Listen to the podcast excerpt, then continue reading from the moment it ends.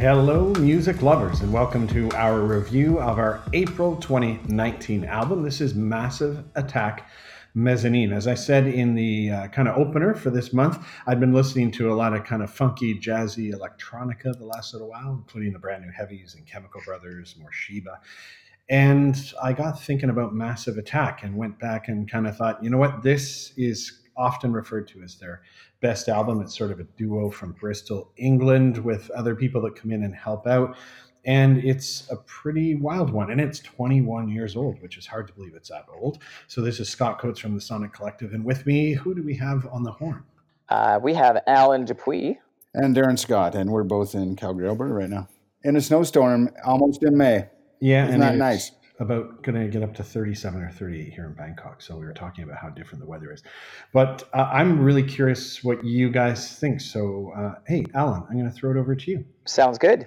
Um, I wasn't sure what to think at first. Um, Massive Attack. I've only ever heard a couple of their their songs, and it was in sort of a collaborative sense. So, um, it it kind of took me by surprise the first time I played that I liked it because um, again, it, I wasn't quite sure what to expect, and the first song kind of didn't really do much for me. But as as the tracks progressed, I started kind of grooving out to it. So this is it's kind of like mellow electronic music, almost almost ambient, but cooler somehow. I don't I don't know what to uh, like how to describe it or whatever, but I think vocally, uh, all of the of the musicians they had on the tracks really kind of helped bring things out. There was a song called Dissolved Girl, uh, which was a particularly chill track, but the female vocals on it were just fantastic. And, um, and the, the song Rising mm-hmm. Sun was also really cool, thanks mostly in part to the male vocals on that one. So that's funny. I literally wrote "cool" right next to that song. yeah, and that's exactly what you said. Yeah, my notes literally just said "cool." Um, mm-hmm. So yeah, we all thought that song was cool. I guess. Um, is it just me, or did that "Teardrops" track get used on a TV show? House. House. Yeah, I thought so. Okay. yeah, oh, yeah. yeah. it started playing, and I immediately had flashbacks. Like, how to, do like, I know that? yeah, yeah. Back when I had cable. Um, yeah. So I don't I don't really have too much to say about it. I mean, it was kind of a neat little experience. It's definitely outside of the realm of the kind of music that I would normally listen to, and I think that's good. I mean, obviously that's the point of the Sonic Collective. Mm. Um, and there are a few tracks that I really actually enjoyed. One complaint I had was that it seemed like if I wasn't paying attention to one track from the next, it kind of started to run together. And I think a lot of that has to do with the fact that these songs are very similar in terms of their BPMs and just the production style. So that would be one point of detraction, I would say. But I think, um, you know, as on an individual basis, a lot of these songs really kind of stand up quite quite strong, and it took me for surprise that this was released in 1998 because a lot of it sounds like it could have been released today. It, it sounds really contemporary, so it definitely holds up. Yeah, do you mind if I go next? Because um, I'm kind of with you. Is like I always have another listen the day we record, and I kind of make some notes. And I ended up with not a lot of notes, but not because I didn't like it, but um, I mean, quite a few of the tracks are recognizable, and whenever I hear "Angel," I think of Snatch. I remember that's where I first heard. Yeah, me too. And it's it's in there, so I was like, "Oh, okay, I knew that." And then, um, yeah, there's quite a few. Like uh, you mentioned, "Teardrop," and in many ways, it doesn't sound like Moby Play, but it's an album where I feel like every track yeah. could be on a soundtrack to a movie, like Blade Runner, or you know, you said oh, it was yeah. on a TV show or television ad, like they're all yeah they strike you as something that can be used in something. It's i mean it's such a moody dark you know emotive kind of album. It's i find it really odd in that like i liked it i didn't love it and i'm still wondering like when would i listen to this? Because i listen to a lot of ambient for the sex. Yeah yeah. Um, i listen to a lot of ambient music but this has singing so it doesn't really lend itself to like listening while i work It's not the kind of thing you like joyous you have on at the house while you're chilling out or cooking. So it's kind of this like album and category. I like it, but it's the time to listen to it to me is really tough to to find that that time to listen to it. I mean, I really liked Black Milk, um, and and pretty much all the tracks, you know. But it's just I also wonder like how do people write this? Like it said it took them ages to do it, and I'm like, like how do you compose this? How do you decide like oh we're gonna have this weird dark, you know, echoey sound come in here? Like I I I yeah. can imagine how rock songs are written, even pop songs, but like this thing, I'm like, where where do you even start? So like I liked it I think it's really neat. And and kind of like you said, Alan, like it could have been written yesterday, like just been released. Like to me, there's no dating on it time wise, but it's it's an odd album, but I'm you know something different. I'm glad I listened to it in, in full. How about you, Darren? Yeah, yeah, I, I think I share a lot of the same sentiment. I mean, it's definitely it, it lives perfectly in soundtracks, and and I mean, it's funny when you said "Dissolve Girl." I, I actually wasn't a big fan of that song. So I agree with the vocals and stuff, but I, I, for me, I'm like it, it, was so visual. It's like oh, I can just picture a movie or some yeah. show just thinking of that. And um, and uh, like you, that's how I first heard them too. Was the Snatch soundtrack, which is an unbelievable soundtrack. Um, I think I almost picked that in our soundtrack round a few times. But um, ah. yeah, yeah. So that's that was kind of my exposure. But um, I was kind of talking to the guys just before this, and, and I actually thought uh, there was some kind of early EDM that was getting away from just 80s kind of pop dance that was getting a little alternative and we're getting into like 89 90 and the two bands i thought of and, and they were a weird mix but uh, the first one was enigma which everybody will kind of remember like you can hear it i just got it going in the background here. Ultimate so it was music. Yeah this was the ultimate sex girl music and like super fun but like this is it you just put on this soundtrack and chill in the background. Maybe even a little more like beats to it but kind of quite simple.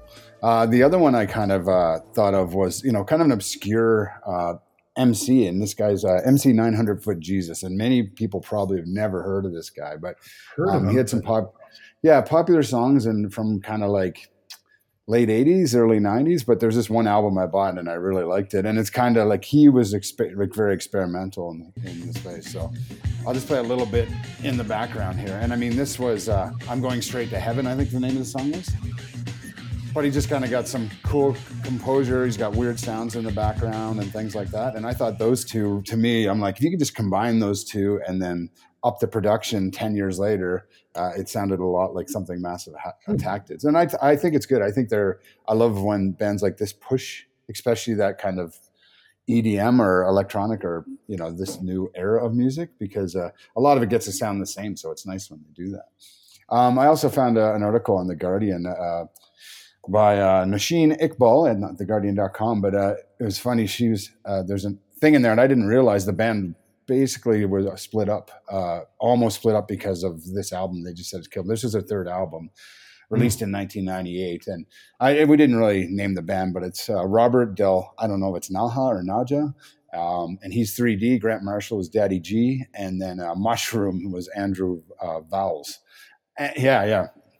And anyway, um, I, I, guess they were fighting for a year, like barely speaking to one another. They actually recorded it all individually. They had parts. They just went and did it, and they kind of they just put it together in production. They wouldn't even interview together. So it was funny. This this near killed them, and they said it was just a lot of arguments, and they had they were all very passionate about their songs. Uh, apparently. Um, uh, for Teardrop, uh, one of them, I think it was Andrew, uh, wanted Madonna to do the vocals in it, and I mean that ended up being oh. the biggest song, and and the rest of the band said no, and he's like, what the fuck, and and I guess they they passed up working with uh, Amy Winehouse and a few other big things, but because they were all like trying to maintain what they felt was their style and and wow. things like that, but it basically near killed them. Um, hmm. yeah, yeah. But I, I, found it really interesting. I think I liked a lot of the same songs you guys did. I agree, Scott. I don't know when you listen to this. Like even to just put it on and listen in the background is a bit strange. Um, it's almost like I, have said it before, where you can like things that uh, you might want on a playlist, but you probably wouldn't put the album on. And I think this is probably falling in there. But it, it's it's an amazing. I think it's an amazing produced album, and the sound is great. Um, there there wasn't many songs I didn't like. Um, but yeah, I thought it was good. I liked Exchange. We didn't mention that, but I thought Exchange was kind of nice and easy. It had some cool beats. I kind of like that hip hop funky style, so I thought that was really good. Um, yeah, I, I mean, really, I just you know, I thought it was pretty good. And I, as you know, I don't usually like slower stuff. And, you know, I thought this album was pretty good for me. I also did find, as last time, I would highly recommend trying Seven Acres uh, Sensi Star, probably the happiest cannabis I've had in, in a long time. Um, yeah, Seven Acres Sensi Star. Get it at the uh, 420 uh, premium market here in Calgary, Alberta. No, just kidding. Uh, they're not allowed to advertise. I am. We are not getting paid for this if, if anybody ever listened. But yeah. Mm. So yeah, guys. Yeah. Well, what do you say uh, for uh, scores and stuff? Or go ahead, Scott. It's cool. We're, we're all kind of on the same page with this one. Like, I am going to now listen to try another Massive Attack album. I kind of hope they somehow have an album that's a little cheerier because yeah, I, I, like what they're doing. It just kind of damn, it's a little dark. Like I almost picture as you're like depressed and sitting drinking a bottle of JD and thinking about jumping off a balcony having this on. But I, I, I do like it. So I always forget what our four categories are. I know there's influence, recommend, overall, and what's the other one? No, that's it. There's just the three. Okay, so influence yeah. my taste. I'll probably say a, you know maybe a three point five because I think the fact that I did hear them on the Snatch soundtrack and mm-hmm. stuff kind of probably led me down like you know, to Morcheeba and some other kind of trip hop EDM sort of stuff. Yeah, I don't really know um, Morcheeba. You just said them a few times yeah. now. I don't. Know. They're really jazzy and cool. They're much more chilled out, like you're on a beach kind of stuff. It's worth listening to them. Yeah. Would I recommend it? I'll give it a four out of five. I think definitely like this is a super unique unique genre and if you're going to try and maybe dive into like yeah 90s electronica and trip hop like i think this is a pretty good one to fill in kind of a musical gap if you have one. Overall, I'll give it a 3.5. You know, it's just one.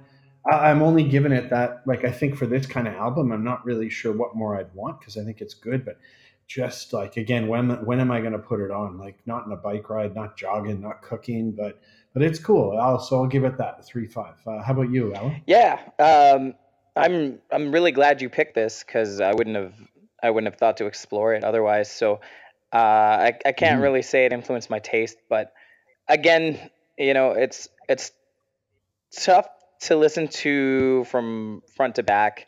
It is kind of gloomy and slow, but I think if you engage in it sort of on a piecemeal basis, that's where it's really strong. So um, I would probably give it mm-hmm. like a three and a half for recommendation, uh, two for in, for influence mm-hmm. my taste, but I would I would actually give it like a solid four for my overall enjoyment. Um, and I, I, I nice. do believe I'll probably go and check out some more Massive Attack tracks. And I know they've done a lot of collaborative work. One of my favorite songs was uh, something they did with like Mos Def.